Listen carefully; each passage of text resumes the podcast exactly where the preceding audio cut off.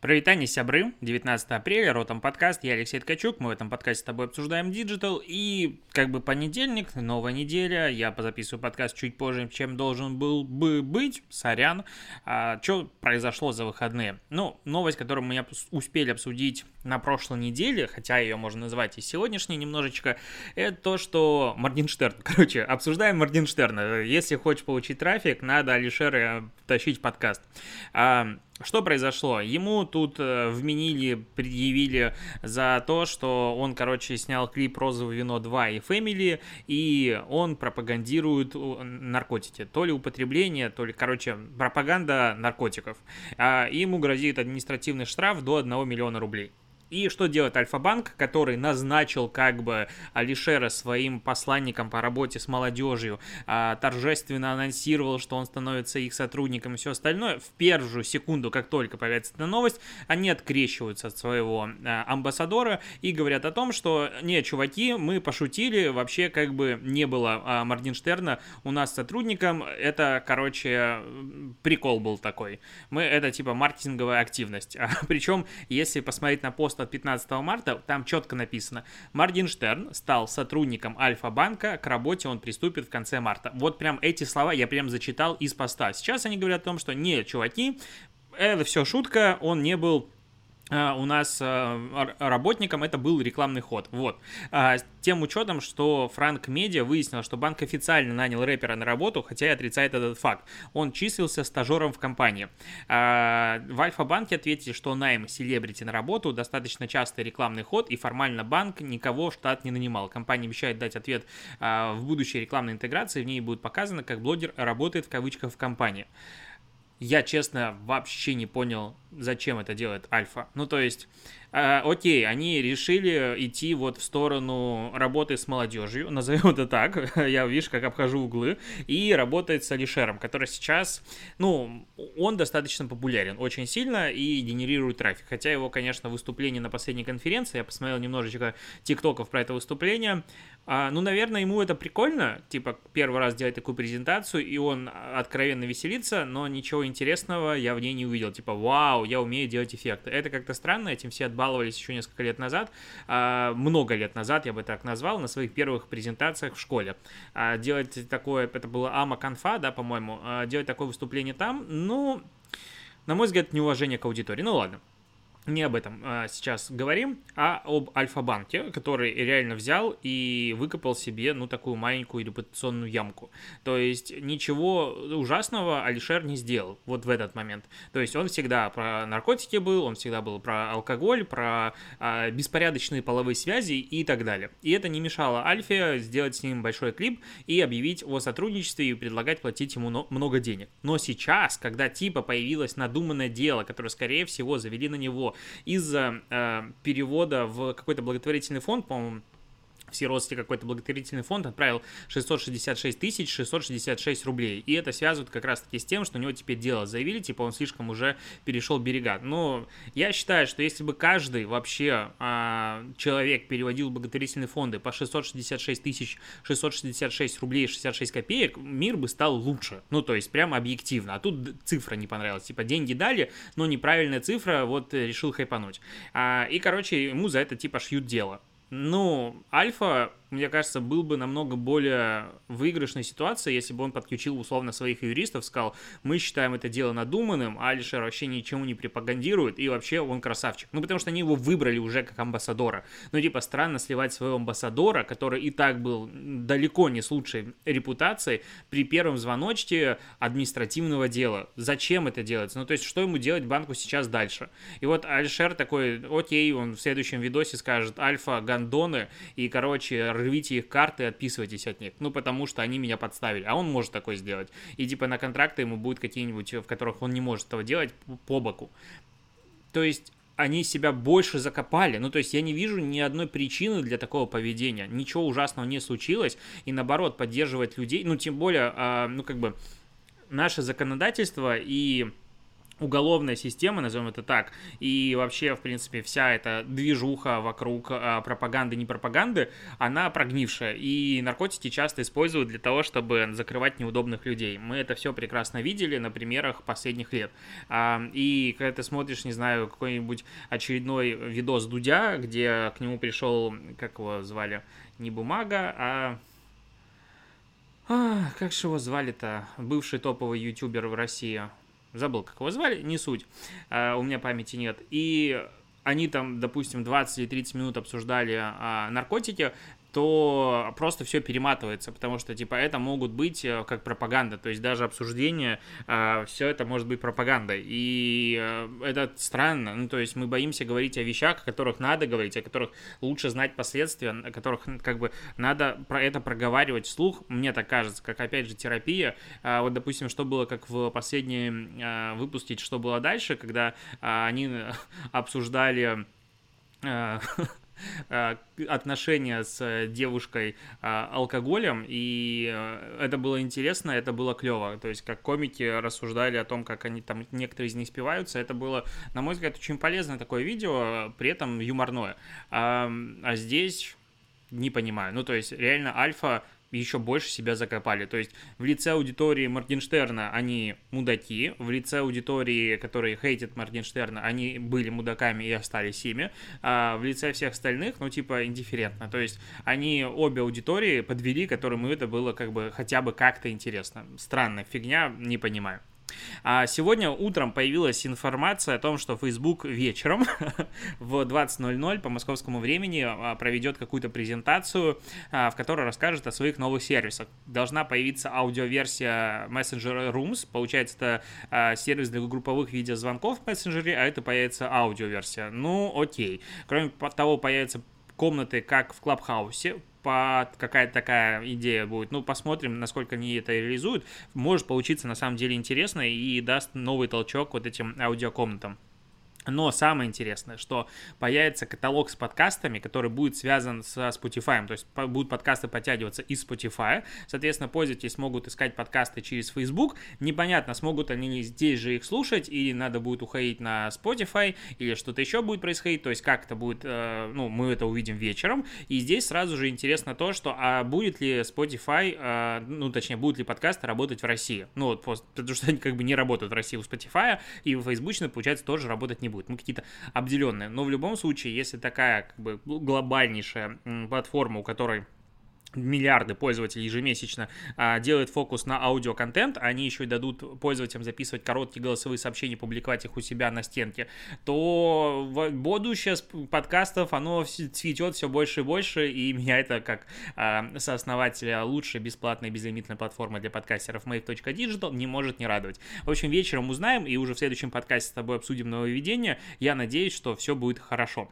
А, к интересным кейсам. H&M Великобритании запускает бесплатный прокат мужских костюмов для собеседований. Вот здесь интересно, почему только мужские костюмы, это как бы разве не сексизм, но идея какая? А, ты можешь прийти, взять на прокат э, темно-синие костюмы разных размеров от XS до XXL, и а, это все бесплатно. Если ты вернешь его в течение 24 часов только в специальной сумке какой-то, в которой одежда отправится на химчистку. Надо будет заплатить типа только за эту сумку. Вот. А, а, деньги не возьмут даже если ты его немножечко заляпаешь, ну прям если сильно, тогда придется уже а, заплатить за full прайс. Пока стартует в Британии, дальше будет работать и еще и в США с 13 мая, и это типа классно, это как раз цель на устойчивое развитие и помощь людям, и, потому что, ну, блин, э, ну, объективно, костюмы сейчас практически никто не носит, и покупать костюм только для того, чтобы ходить на собеседование, ну, типа, H&M про это и говорит, что, ребята, давайте будем покупать одежду только тогда, когда надо. Мы, конечно, сделаем миллиард хлама футбола, который ты наденешь три раза, и еще чего-нибудь, и их ты купишь, но вот костюмчики, вот, пожалуйста. Хотя они там а, делают э, фокус, что а, в 2020 году а, 64-5% ее материалов для одежды получены из переработанных или более экологично чистых источников, мне нравится, или более экологично чистых источников. То есть процент переработанных здесь неизвестен. Возможно, просто более чистые источники. Но в любом случае они хотят а, все-таки начать меньше а, вредить э, окружающей среде, потому что а, общественность как бы давит, и ну, мы живем на планете и вряд ли переедем куда-то в другое место через ближайшие несколько десятков лет, поэтому надо ухаживать.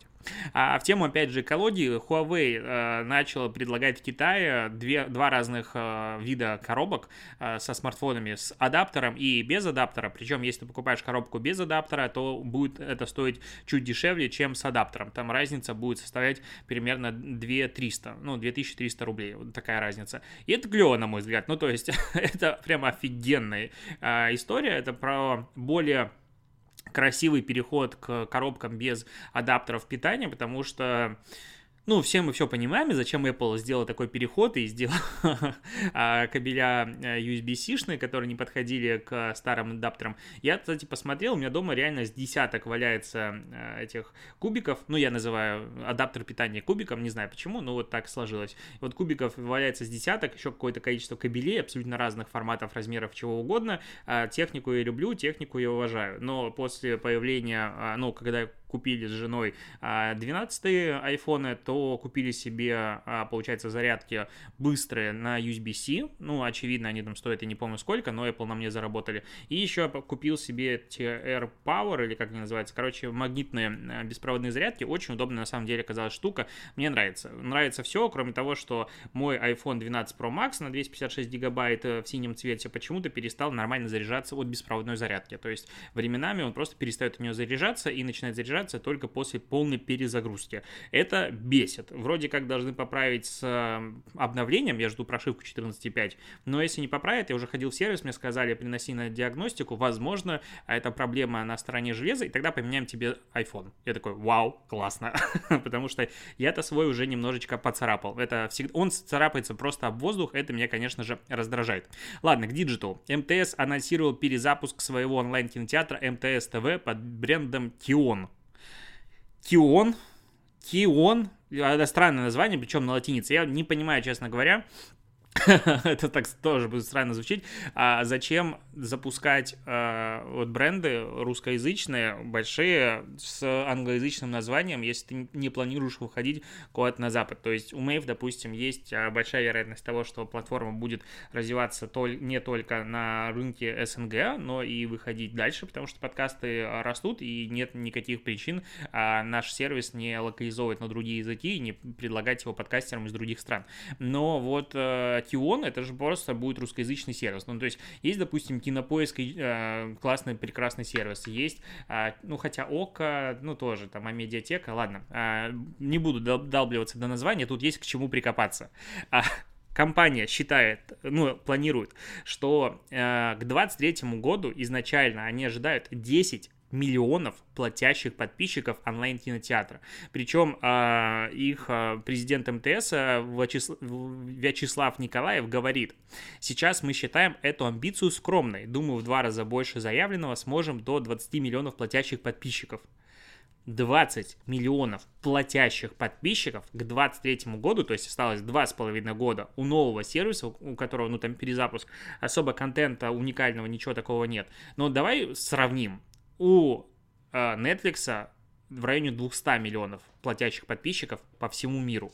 И они инвестируют в создание своего уникального контента десятки миллиардов долларов ну, типа ежегодно, там 7, 8, 10, 11, и каждый раз это наращивается. У них контента просто смотреть, не пересмотреть. Лента, конечно, главное, заходишь, просто говнина, на мой взгляд, тебе предлагают одни и те же сериалы, ничего нового не подкидывают. Там бездна контента внутри, но тебе постоянно показывают одно и то же. Но это огромная аудитория, и, допустим, вот этот uh, Drive to Survive, это, как это, сериал м- про Формулу-1, три сезона есть. Если не смотрел, максимально рекомендую посмотреть. Мы сейчас стали фанатами Формулы-1, один и прям смотрим каждую гонку, это стало намного интереснее смотреть, чем раньше. Так вот, и они безумное количество денег вбухивают в этот контент. У Амазона примерно 200 миллионов подписчиков, с тем учетом, что это люди, которые Amazon Prime купили, они автоматически становятся подписчиками. У Яндекса а, там сколько, 5 или 6 миллионов, я точно не помню, но опять же, это Яндекс Плюс подписка. Откуда у МТС будет 10 миллионов? Это скромная оценка через 2,5 года я прям не верю. Ну, то есть, э, это, типа, каждый третий россиянин, который покупали что-то в интернете, будет их подписчиком. Ну, это какая-то, ну, возможно, это цифры для совета директоров, не знаю, для их каких-нибудь внутренних политических э, терок, типа, мы сделаем. Ну, или сейчас э, все пользователи МТС, которые вот есть а, смартфон у них, им прилетит просто автоматическая подписка по умолчанию, а если ты захочешь от нее отписаться, то надо будет идти в офис и там отписываться. Через бумажное заявление, которое надо будет отправить на почту, какое-нибудь имя головного офиса, какая-нибудь такая будет бредовая история. Ну, потому что по-другому это невозможно выполнить. Apple тут раскрыла, в сколько она платит музыкантам, платит 1 цент за одно прослушивание, вот, и 52% своей выручки платит правообладателям. У Spotify, Spotify платит меньше, от 1 до 3, подожди, от 1 трети до половины пение. Ну, пение это получается цен, да? Или что? Это или это что-то другое. За прослушивание а, при этом а, а у одного пользователя, а, ну, на одного пользователя приходится больше прослушиваний у Spotify. Короче, а, Spotify тратит на выплаты правообладателям от 75 до 80 процентов а, всей выручки. Вот а, такие новости. Ну и, соответственно, можно считать, что если 1 цент платит за одно прослушивание Apple, то сколько мне надо прослушивать музыки? в месяц, чтобы я Apple, чтобы Apple на меня тратил больше денег, чем я стою. То есть, ну, сколько подписка стоит? 199 рублей, по-моему, а, причем она распространяется на нескольких людей, если я не, не путаю, у Apple. Ну, то есть, там это сколько? А, тысячи полторы треков, наверное, послушать, чтобы стал ты невыгоден Apple с точки зрения стоимости. То есть за тебя, за твои прослушивания надо будет заплатить больше, чем ты принес компанию. Такая инфа. Клабхаус, да, он не умер, он привлек инвестиции, причем не говорят со сколько, он говорит, что оценка могла достигнуть 4 миллиардов долларов, а вложились в нее там разные инвестиционные фонды, причем не из последних, видимо, видят какой-то в этом потенциал. А, я, правда, не понимаю, Типа, ну, то есть а, создатели Клабхауса, видимо, решили просто бабла собрать по, по максимуму сейчас, пока еще они могут это сделать. Потому что денег у них и так много, и команда у них маленькая, и на что тратить будет еще какое-то количество ресурсов, непонятно. Ну, то есть это тупо бабло на будущее. Ну, а, мир Кремниевой долины и стартапов, он, конечно, прекрасный. А, так, к большой новости из Рунета. Роскомнадзор заблокировал сайт крупной аптечной сети Супераптека за онлайн-торговлю и рецептурными лекарствами. Ого-гошеньки. А, решение принял 16 марта по блокировке, и сейчас, а, пожалуйста, а, ну, как бы заблокировано с 19, подожди, с 19 марта только сейчас, а почему новость только сейчас появилась? Ну, ну, непонятненько, но в любом случае я считаю, что интернет все-таки требуется регулировать в плане вот э, продажи рецептурных лекарств, в плане даже продажи алкоголя, типа запрещено, надо запретить, разрешено, пожалуйста. Я люблю вот законность в данном случае. Если бы Роскомнадзор имел просто нормальную репутацию, было бы вообще классно и все хорошо.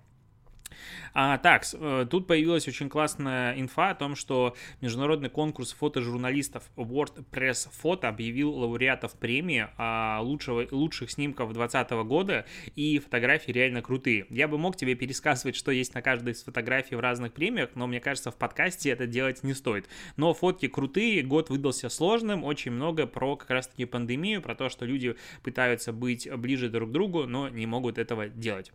А, Facebook появится тематическая лента с постами и объявлениями компаний. я, честно говоря, вот читаю эту новость, э, пытаюсь понять, что же в ней произойдет, и не могу понять. Но вот читаю. В новостной ленте появится новая функция. Пользователи смогут выбрать интересующие их темы, например, красота, фитнес или одежда, и изучить посты и объявления от компаний, работающих с этой темой. По словам представителя соцсети, люди уже находят новые компании в своей ленте, и эта функция упростит поиск. Начну тестировать в США, потом появится. То есть, короче, это как разделе рекомендации, ну, рекомендованный этот Explorer Page в Instagram, где у тебя есть вкладки с темами, только там будет компания.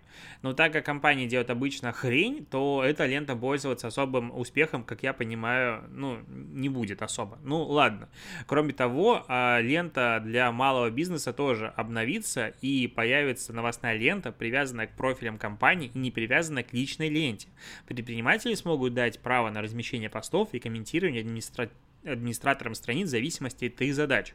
А также это нововведение должно облегчить переключение между личными страницами и бизнес-аккаунтами. Я ничего не понял.